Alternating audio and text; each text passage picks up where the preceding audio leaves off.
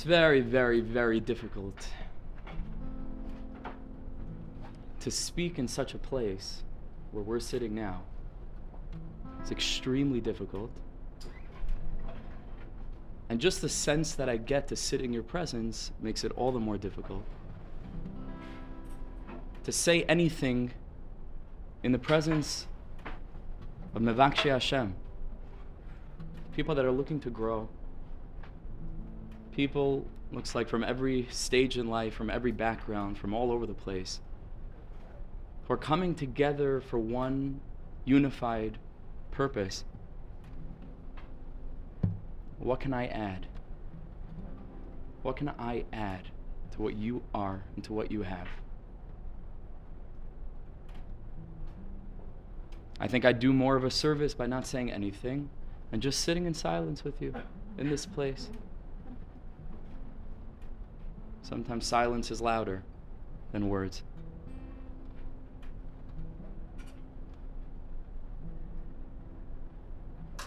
And all the time, a niggin is louder than words. All the time.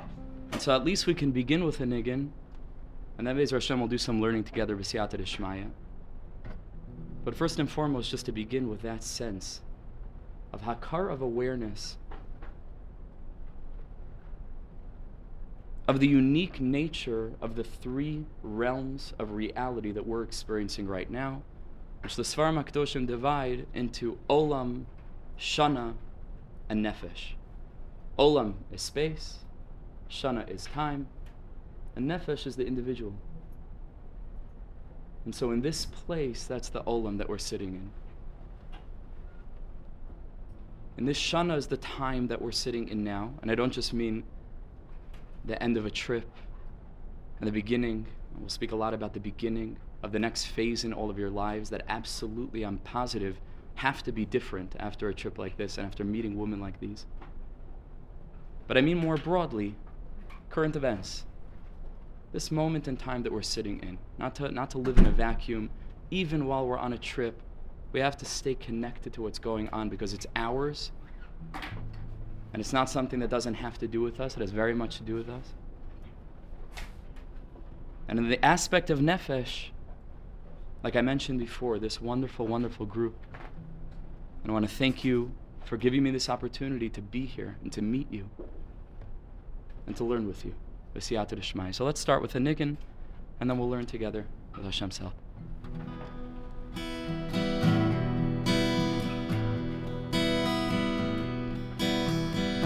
Ya da da da da da de de de da da da da da da da da da da ma ya ya de de de de de do do do do do da da da da da da ma ya ya I am return again. Return to the land of your soul. Return again. Return again. Return to the land of your soul. Return to you are return to what you are returned, to where you are born and reborn again. Da na na na na na, de de na na na na, da na na na na na ma na, de na na na, ay na na na, ana. Diddy da da da da da da da Ada da da. Ay da da da. Ay da da da da da da One more time. Return to you are return to what you are. Return to where you are born and reborn again. Da da da da da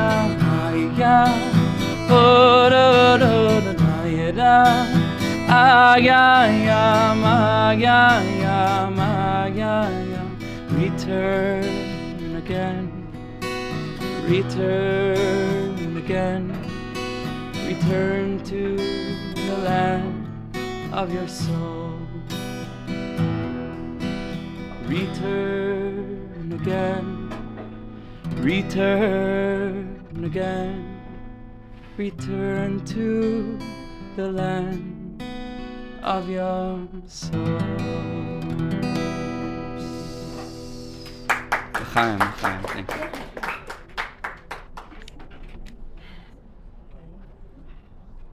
So, B'siyata Deshmai, with the help of the Master of the World, in the short time that we have together, there's so much to do, of course. But just in the short time to speak a few words.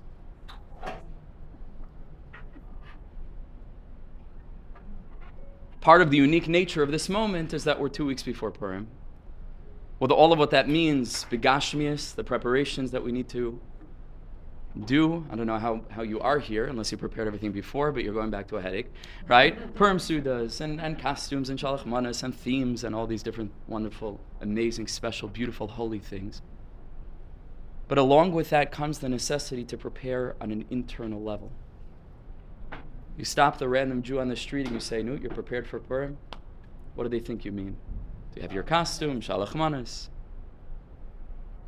But there's another kind of Jew that's awakening in this generation that I think all of us share this. Where we understand that preparation is not simply a practical exercise, but it means to say that there needs to be an internal preparation as well. The Pasuk says in the Megillah, Vayas HaMelech Kedvar Memuchan, which means that HaMelech Achashverosh acted in accordance with the advice of Haman. Haman is Memuchan, Chazal tell us. And Haman advised Achashverosh to do away with Vashti. Vayas HaMelech Kedvar Memuchan, Achashverosh listens to, to this advice. The tzaddikim teach that Hamelech always, when it doesn't say Hamelech Achashverosh, Hamelech is a reference to the Malchus Shel Olam, to the king of the world. And the word Memuchan, in as much as it means Haman, but it shares the same root as the word Hachana, which means ready or prepared. Say that tzaddikim, when it comes to Purim, this is true across the board, but specifically about Purim, Vayas Hamelech, all of what the king is giving us on Purim is kedevar in accordance with memuchan, with how much we prepare. How much we prepare inside. How much we learn about what's happening on Purim. What Purim is be'etzem. Not a commemoration of something that happened thousands of years ago by Yom Ahem, Bazman Hazeh. We always like to give the mashal of a Shabbos clock that ticks around and around and around 24 hours, and you have little tabs that you put in, and when it hits the tab, the light goes on, and that's how the Jewish year is. There are certain special days around the Shabbos clock of the Jewish year where there's a little plastic tab. And those are the Chagim. In Pesach, there's a tab. In Yom Kippur, there's a tab. Sukkot, there's a tab. Rosh Hashanah, Shavuos. Purim, there's a tab. And every single year, much like it did the first time around, when we hit that point in the calendar, the lights go on. It's not a commemoration, it's a re experiencing of the very energy that brought about that first nace. And it means to say that whatever we're learning about Purim, whatever we learn about the Megillah, the depth and the omek of what the messages are, and what the spiritual lights that are shining and revealed on this day in the Mikubalim, I have time now to get into every detail, I could tell you that it's the highest light that's shining the whole entire year. There's not one day in the entire Jewish calendar where we have access to the levels of spiritual energy that are coming down on Purim. And the biggest proof to this, of course, is that Yom Kippur is presumably one of the highest and holiest days of the year, the high holidays, where we're angels, you know, eating and stand, davening in shul the whole day, or with our kids, maybe even higher. But if we're able to daven in shul the whole day, it's the highest thing in the world. But the full reading of Yom Kippur is Yom Kippurim, which means that it's only like Purim in some distant way. Yom Kippur is almost like Purim, but Purim is the pinnacle. Purim is the pinnacle, it's the highest, highest point in the calendar. And so we need to prepare. And the Svarim teach us that the primary way of preparing is to learn about the Yomim Tovim. And in so doing, this awakens within our hearts a tremendous yearning for the Chag. And in accordance with how much we yearn for the day, in accordance with how much we look forward to it, not simply because we're going to have a nice Suda and it's going to be beautiful and great memories and pictures and Purim parties, but the way that we're open, open to the lights that are shining within our neshamas on this day, and the access that we have to places within ourselves, and to truths within relationships, and to clarity into the existential premise of why we're in this world and what we're doing here the experience of Kirvas Elokim on Purim that's possible, in a moment that brings us beyond time and beyond space, on a day that's part of the calendar, but it's Bechlal not part of the calendar. It's above time, it's beyond space. And it's even beyond the third category we spoke about before the ego, the nefesh. Ad yada, we leave our das at the door on Purim. How much we yearn for that is going to be how much we're able to receive. The Berditchev Rav, the Kedushas Levi, Schusi Aganolenu teaches that if a person won a lottery, but the earlier form, before funds could be transferred to your bank account, where they would actually come and deliver gold bars, silver, diamonds, things of actual value, not the representation in paper and coins. You won the lottery, and they're coming to bring you everything. But the problem is that you live in this tiny, dilapidated dira apartment, like in Mea Sharim, right off the street, and you have maybe one bedroom for six kids and a little bit of a kitchen, and you have nowhere to put it. So, just in practicality, what can you do? You won the lottery, but you have no place to put anything. But he says, if you have a chutzir, if you have a courtyard, there are chairs over there. Do you, you want to sit? You, you okay? Yeah.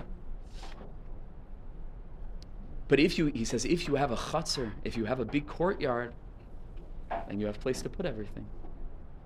Says the Berditchev Rav. When it comes to Purim, and when it comes to the Yom Tovim, the question is not whether or not we're going to win the lottery. We win the lottery in a spiritual sense every Purim. The question is, do you have a space to put something? And how do you get that space? So the Pasuk in Tehillim says, on a literal level, nafshi Hashem. David HaMelech says, I yearn and I long for this place where we're sitting. This center of the world, the center point, the place where heaven kisses earth. David HaMelech says, I yearn for this place. And he yearned to find this place and to build something here. That's what it means on a simple level. Says the sanafshi.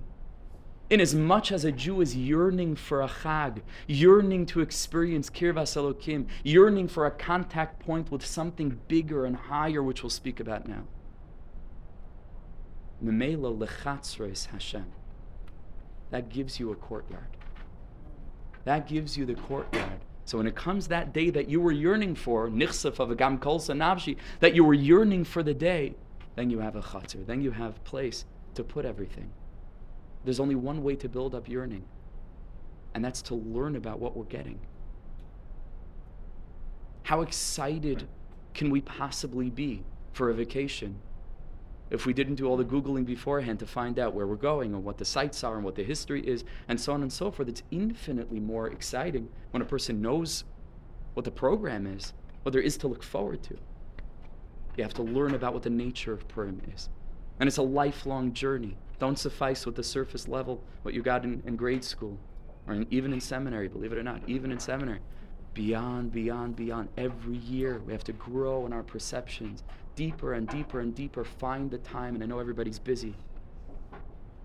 But if you're the type of person who's interested in joining a chabur like this and a mission like this, you're the kind of person who will find five minutes before the kids wake up, five minutes at night. You set aside time, not, not intense levels of anything. for your personal growth. Sure, no problem. I, am having a problem with my throat. I don't know why. Okay, I, I, I'll try, Be'ez Hashem.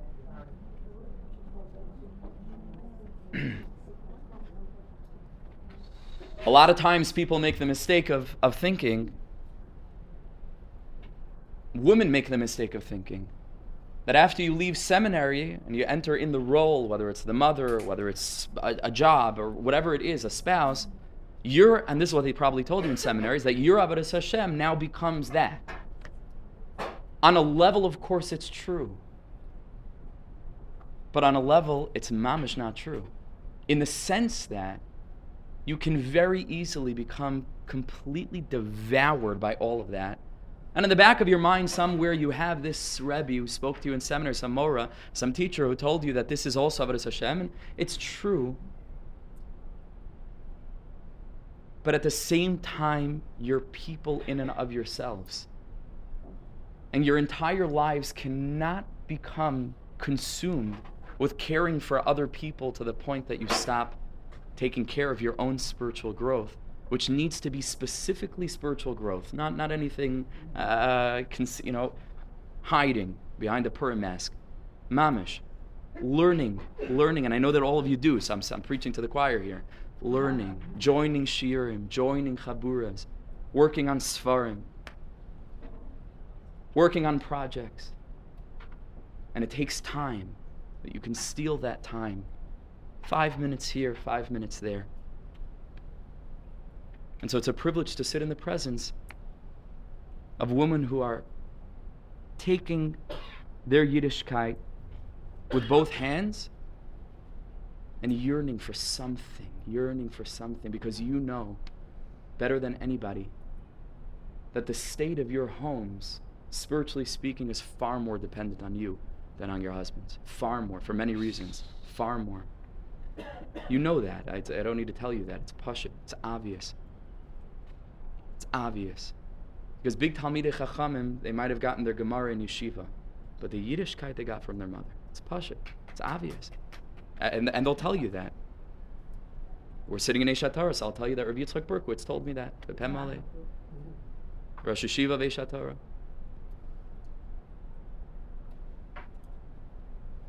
Your domain.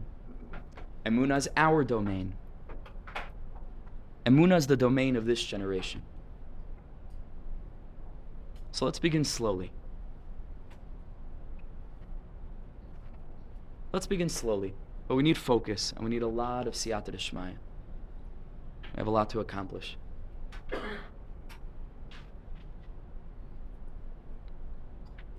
One of the most fundamental concepts in Judaism is that the human being is a composite between a body and a soul. This is like elemental, elemental. You can't move one inch anywhere in Yiddishkeit and Halacha and Torah without this premise. This is the basic, basic, basic foundation of Jewish thought is that we are not physical beings alone, but that we contain a spiritual entity within. That the guf, that the body is here to serve. Much like a car to a driver, but the neshama is the real person.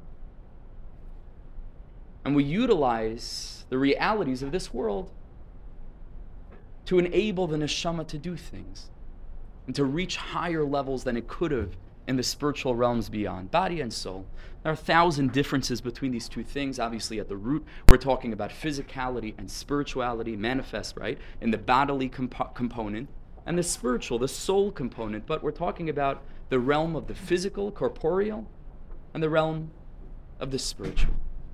So many differences, so many distinctions between these two realms. But there's one that's extremely, extremely foundational. And this distinction is the difference between separateness and completion, fulfillment, wholeness this physical world is defined by multiplicity, diversity, separateness, everywhere you look. There's domem, tzomeach, chai, medaber, inanimate, plant life, animals, the human being, four components of existence. All of those four components are created through a composite of Eish, Ruach, Mayim, Afar. of all the four elements fire, wind, earth, and water. There's the sky, there's the earth, there are hills, there are valleys.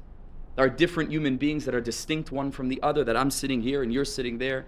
Everything about the physical world is separateness. Fragmentation is the nature of this world, which is why the human being only has eyes on one side.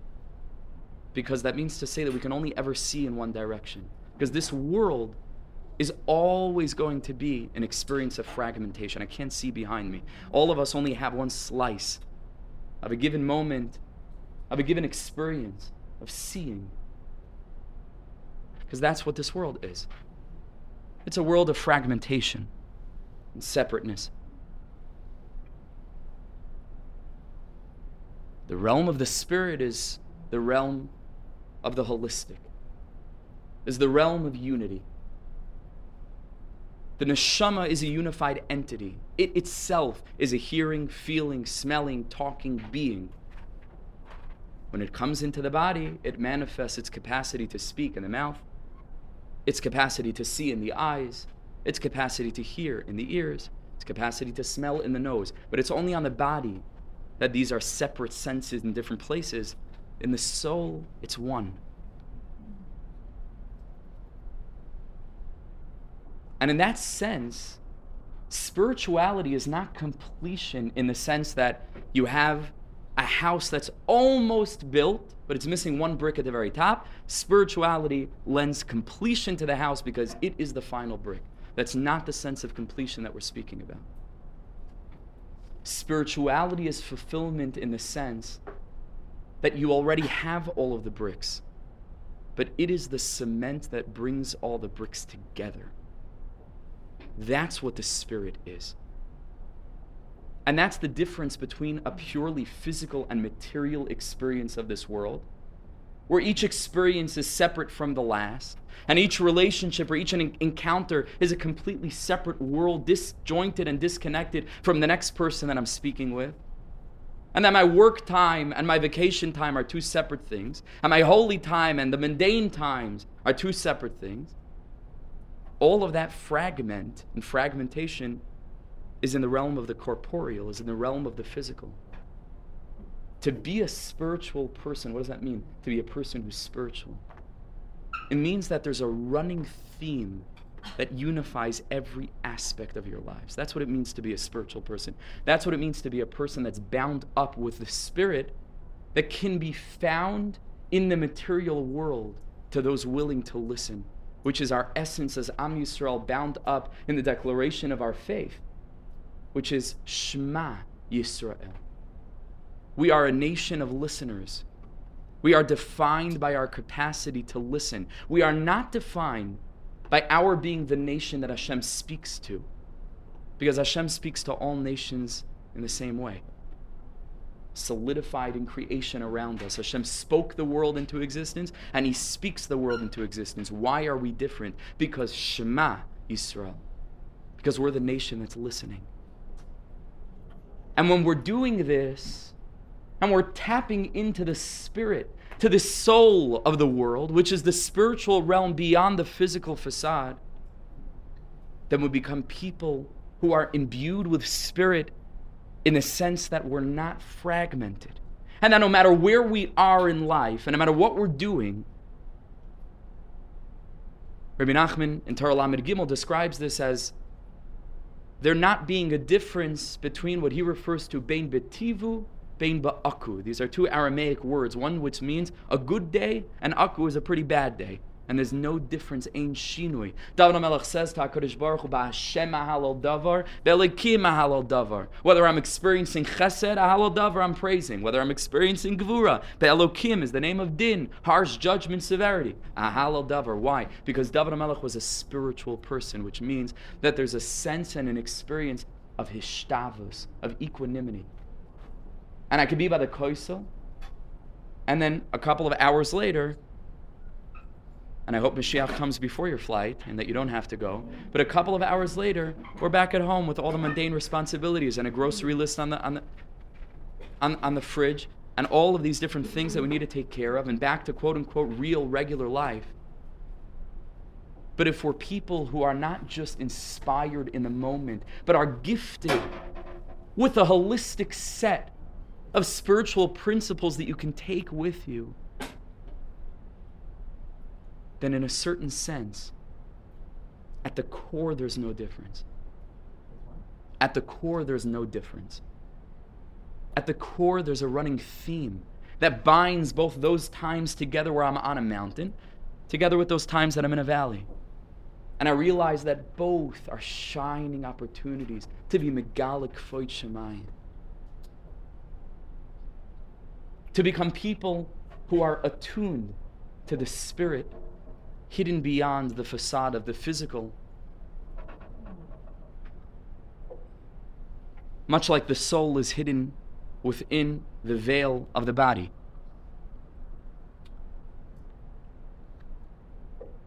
In Kabbalah, existence is split into two primary realms. And of course, it's infinitely deeper than this. We don't have time now. But on a very, very basic level, existence could be split into two realms. The spiritual foundation of existence is wrapped up into the name Yud Ke Vav which is called the Shem Havaya, not just because that's the letters Yud Ke Vav flipped around in such a way that we could pronounce it, because we can't say the name Yud Ke Vav so we refer to it as the Shem Havaya, but the word Havaya means something. What does it mean, Havaya? Yes, it contain, it's a conjugation of Hayahovaviyah, but it, mean, it means something on its own. It's a word. Existence, exactly. So the Shem Havaya is not just the name of Haya Havaviyah, which of course it is, but it's also the name of existence. And this name has four letters,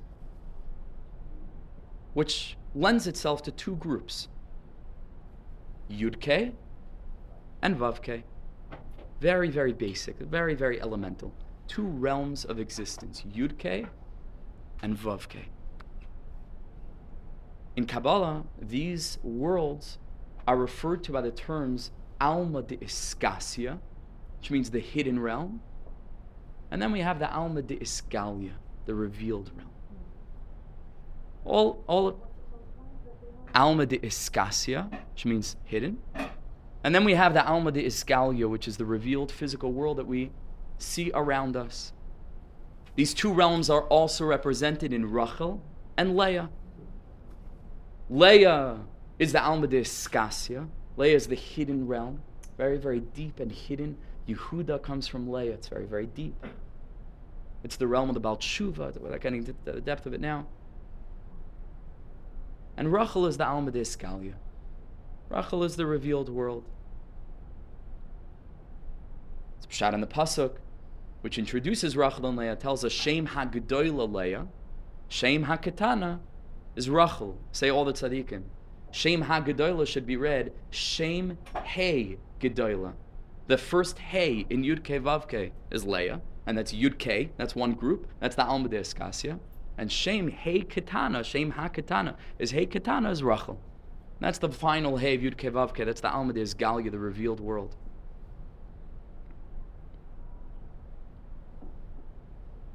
What's Purim all about?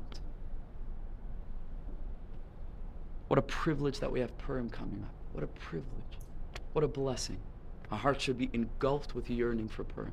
What Purim is. Huh? I'm sorry. I, if I had a mic, if I had a mic.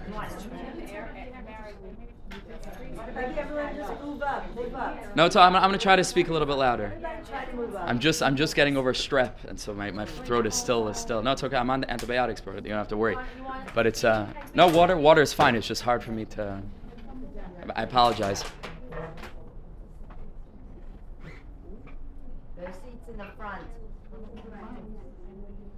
I was saying what a privilege it is that we have Purim, that we have Purim coming up.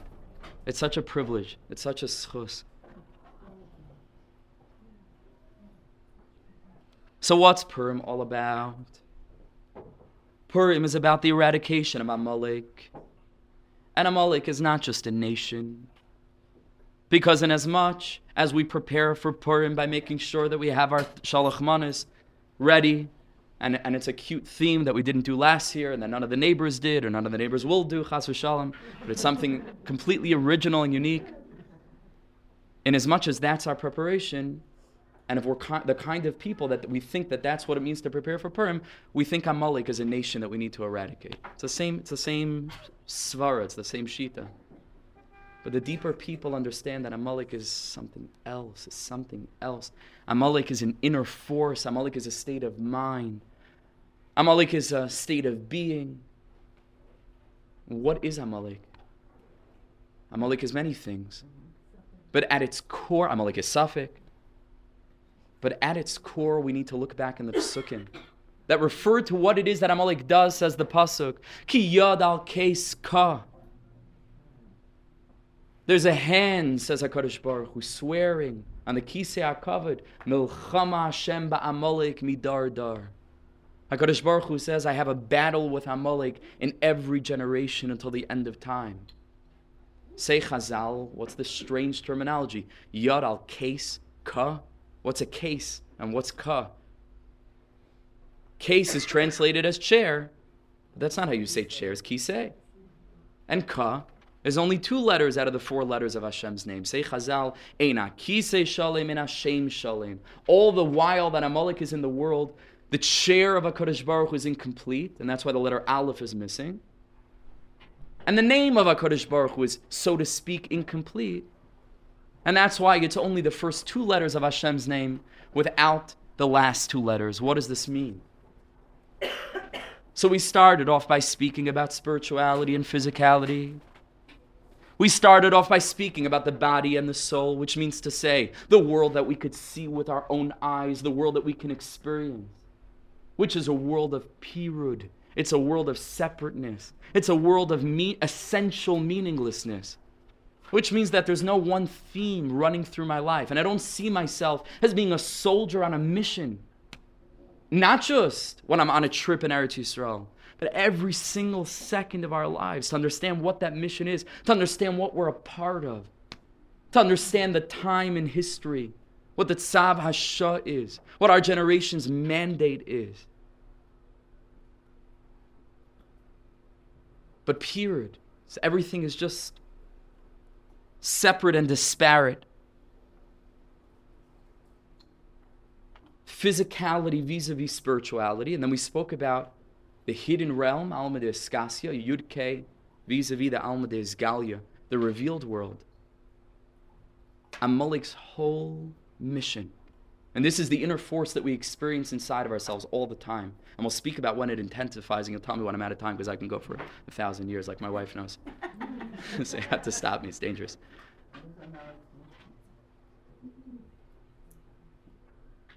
What does Amalek want? Amalek's whole thing is to have us convinced that all there is is the physical, and that if there is a spiritual realm, it's so deeply up, up, up, up in Shamayim that it never descends into the mundanity of a regular Tuesday in December or in March. This is the deeper omek of what it means. That Amalek leaves Hashem's chair incomplete.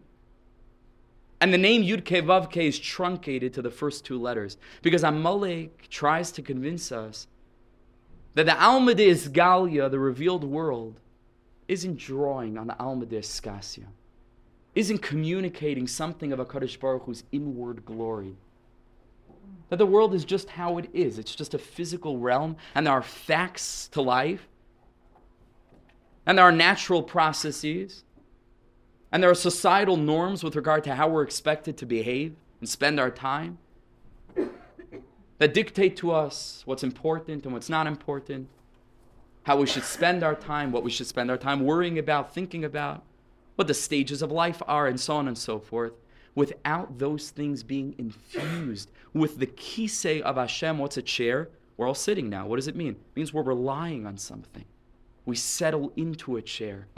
And Amalek says the chair of Hashem is not complete because the physical world is not connected to that inward spirituality, the realm of Leah.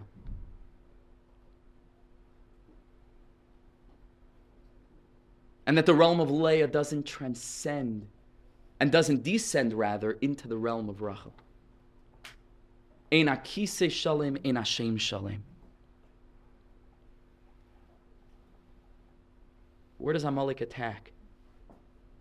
When does this happen to us? What's that? When we're weak. When are we weakest?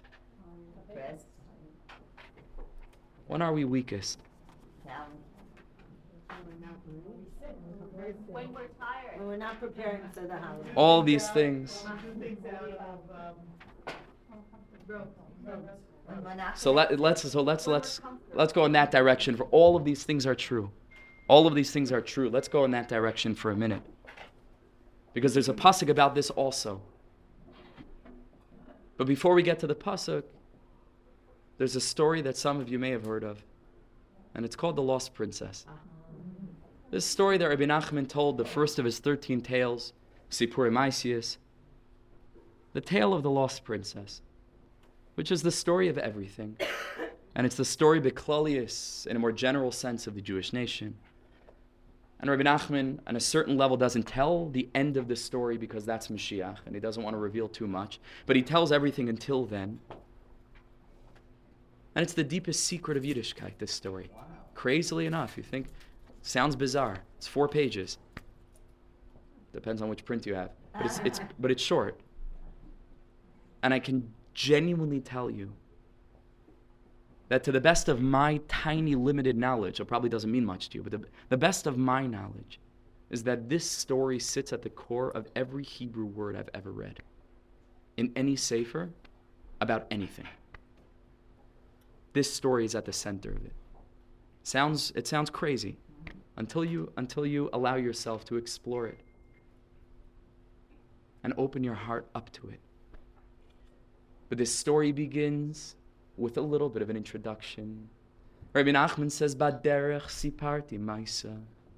Along the way, I told a story. Along the way, you told a story.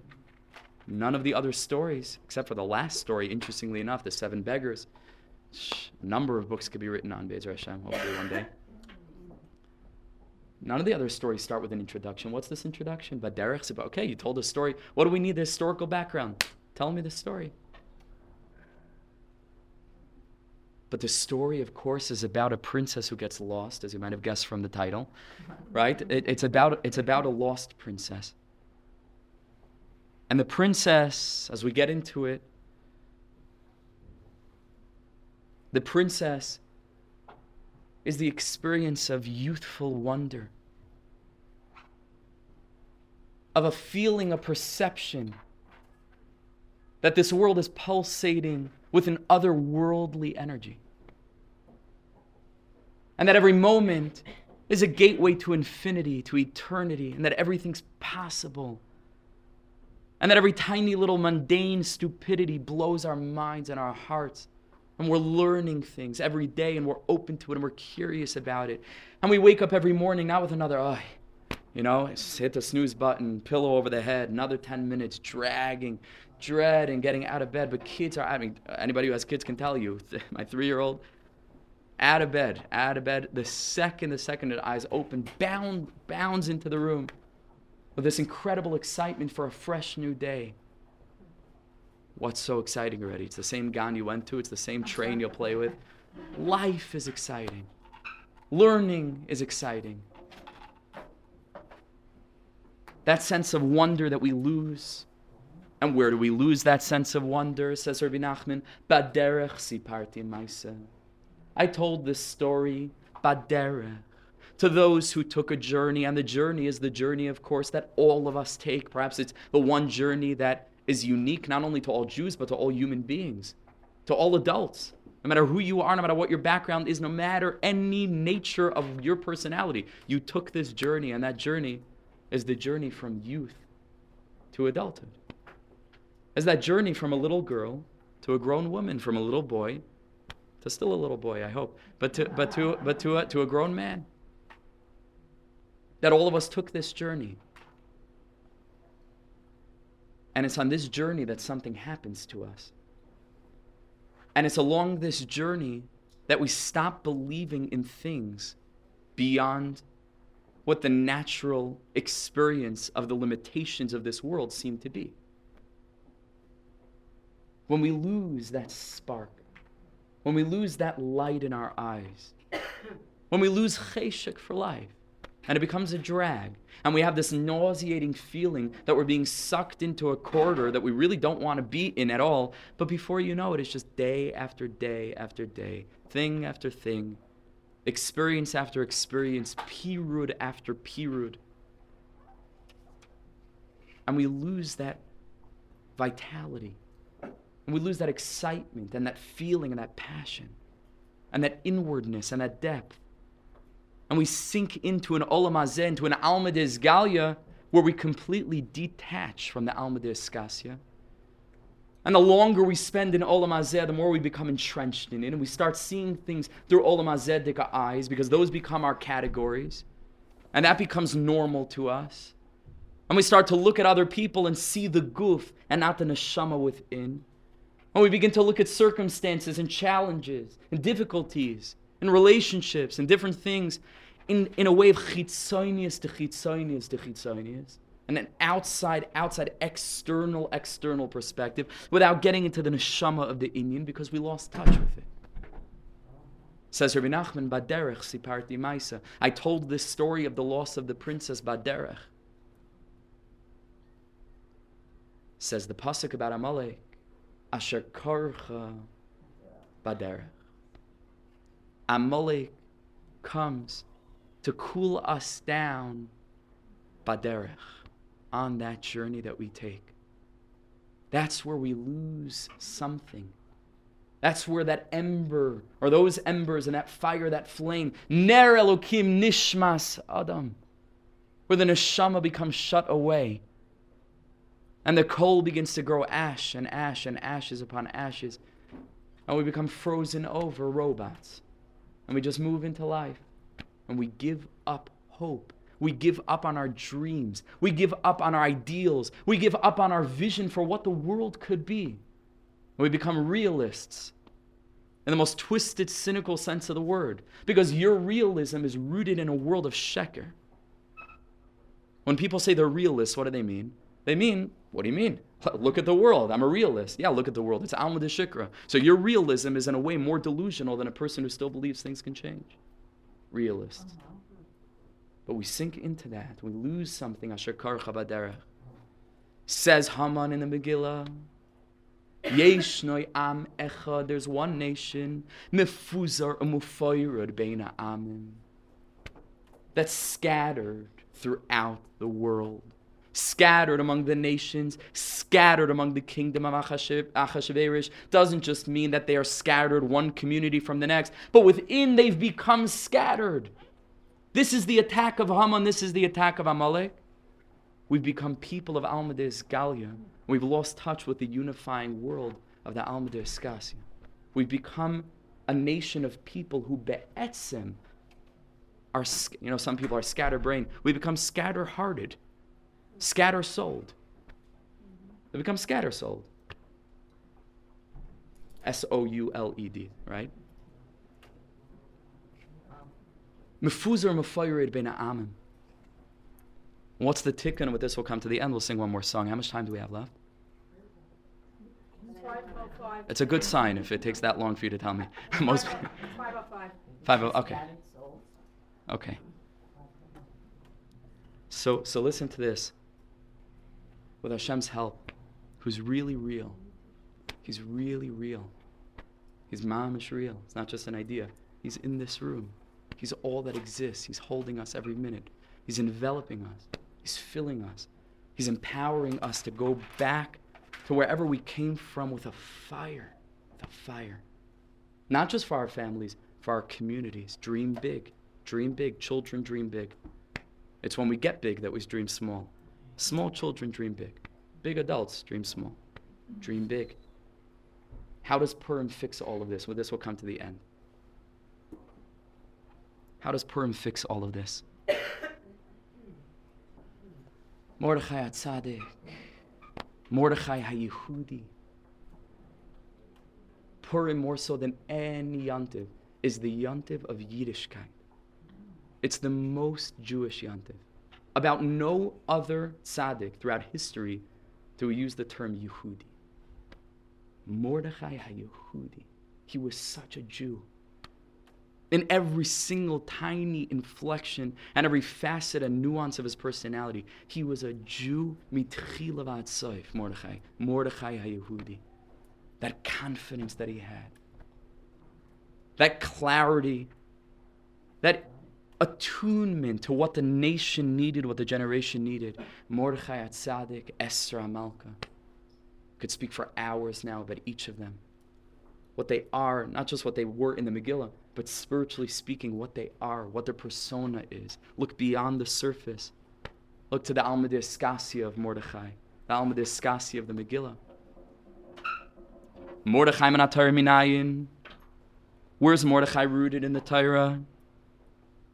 In the pasuk Marjrar. The pasuk Marjrar speaks about a spice that was used in the perfumed oil that anointed all the kalim of the Mishkan. Says the Targum on the words Marjrar that you could read it Mar, Mem Vav Resh, Daled Resh Vav Resh. And the Targum on those words says Mari Dachya. It, it translates the words marjrar, which is Hebrew, into the Aramaic mari dachya, which sounds very similar to the word mordechai, mari dachya. It's a spice. Mordechai is bound up with a sense of smell. Every Jewish month is related to one of the senses. Adar is the nose. I'm not getting into the depth of why now. I mean, we'll speak a little bit now about that. Esther has another name. Hadassah. What's Hadassah is also something that we use to smell. Says the Kedushas Levi. What's the unique thing about smell? It's different than all the other senses. Huh? It, ah, right, right. So it's the, first of all, it's the holiest of the senses because it wasn't blemished in the chayt of the Eitz So all the other, they felt the tree, they smelled the tree, they, they, they saw the tree, they tasted the tree, and so on and so forth. But the sense of smell is related to neshama. Right. Also how God moved into us through Also, also, and that's the, it, it's really the, synonymous with that, right? Because that's the place where we have a contact to spirituality. But on a very basic level, ruach is ruchnius, ruchnius, reach, ruach. Spirituality is built on the concept of ruach. We'll get to all this mamish in the last couple of minutes we have.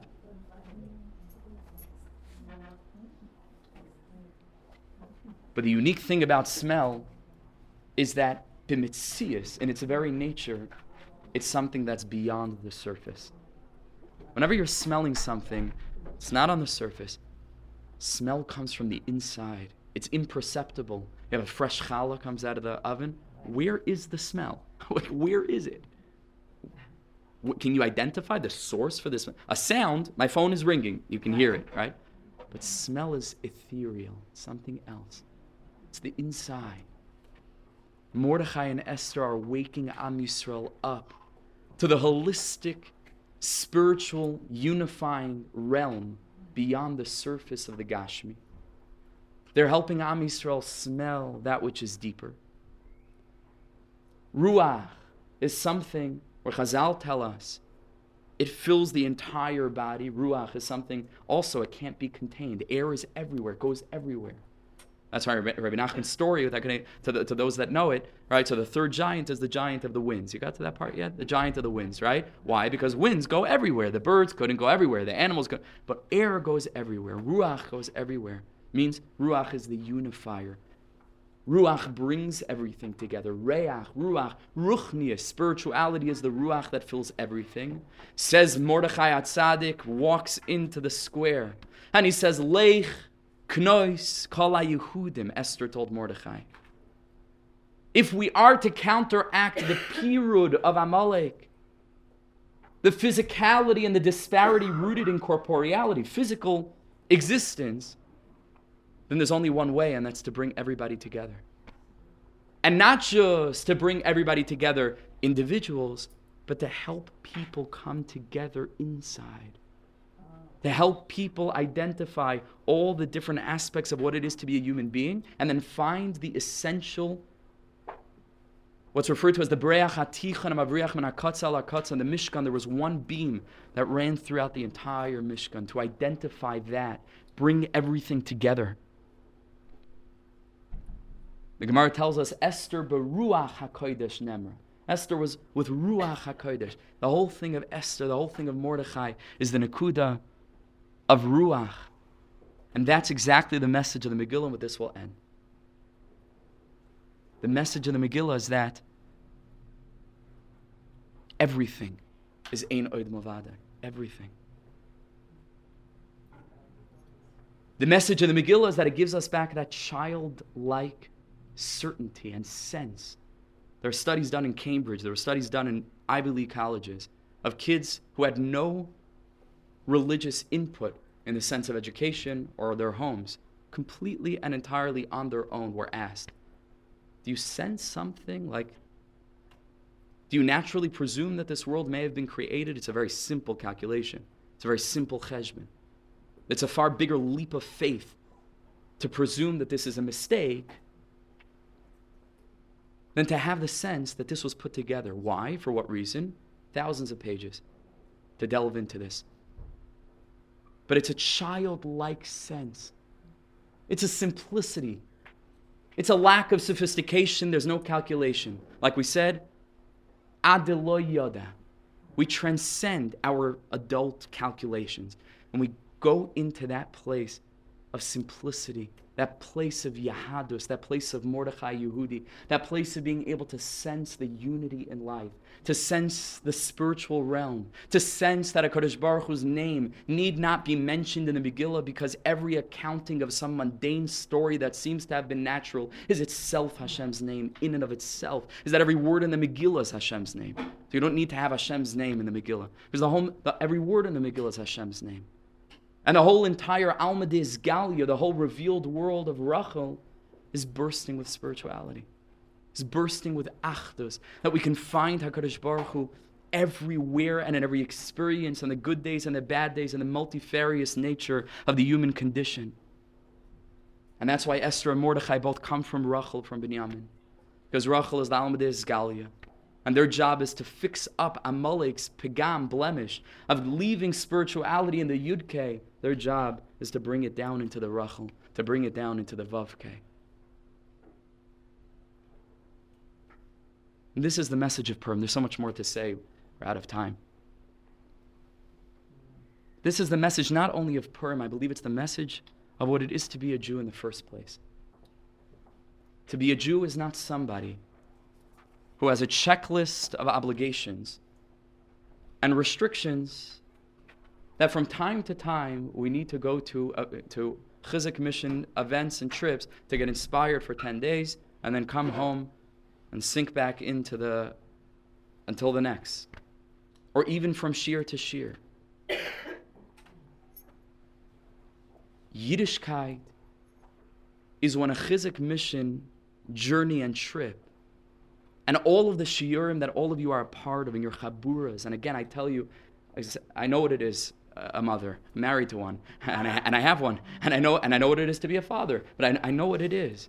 The fact that you're able to do this speaks endless volumes about who you are. And it's a privilege to, to sit in your presence, and I mean that. This is a remarkable thing. It's, it's mamish, remar- you're the pinnacle of creation. It's a remarkable thing. But it means to say when you get in touch with that to such a degree that you become identified with that sense for the spiritual, so that in the most inspired moments and in the most mundane moments, Yeshnoi am echad, lech knois kol Yehudim. You're plugged into the realm of unity. You're plugged into the realm of the Shekhinah that comes down, descending into the disparate parts of the Mishkan that are contributed by everybody and they couldn't put it together. And then Hashem comes down through Moshe, through the Tzaddik. Hashem comes down and he brings it all together. You're bound up with that sense of the Shekhinah's presence. And so I bless you, Mamish, in these moments, and I bless me, and I bless all of us together. First of all, I bless us to continue with our preparation for Purim when we go back home, to continue to learn, to continue to explore. Today there's so much, there's so much available. All you need to do is find the time. If you can find the time, opportunities are endless at your fingertips. Everything's been translated. There's 50,000 books and 2 million speeches. You could be busy for, for, if all you did the rest of your life was learn about Purim, you could still be busy at 119 years old and 364 days. You understand? There's enough out there. So, first of all, continue to learn. Continue to yearn in accordance with how much you're learning, what's happening on Purim. Gaguim, Ratzon. Finish the shiur, finish the sefer, not just closing it and you put it away and you have your little piece of paper so you know where you're holding next time. Finish it and, and say a little tefillah, HaKadosh Baruch Hu, not even a tefillah.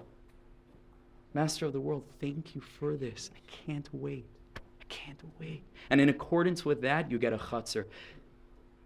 So don't stop preparing for Purim. But I bless us all to be able to access inspiration not in the way of the person that gives a man a fish, like the saying says, but where we learn how to fish.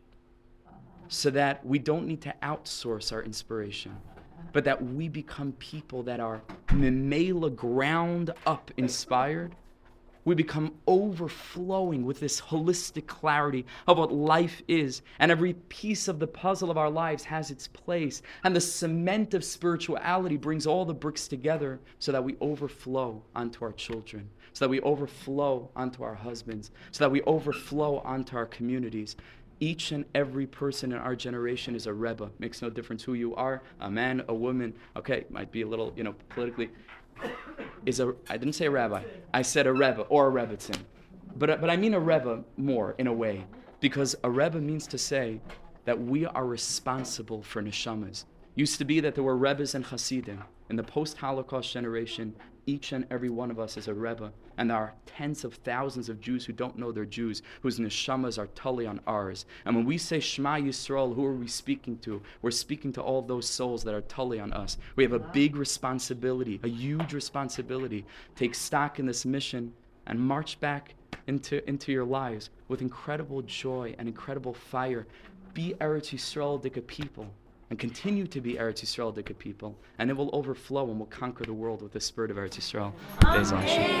L'chaim, l'chaim. Thank you so much. We have time for one more song, or what? Yeah. Okay, we'll do one more. We'll do more. One more negative.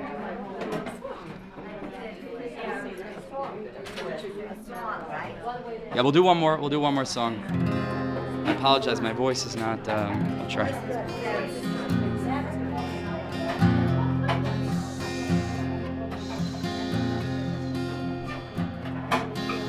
Master of the universe, I will sing a song to you. Where will I find you? But where do I not find you? Where I go, there you are.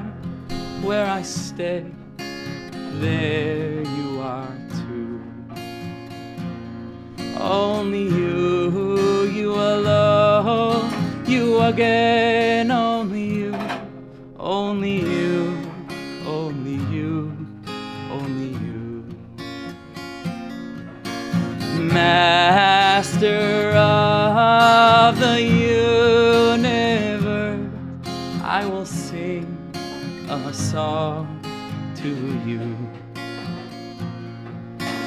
Where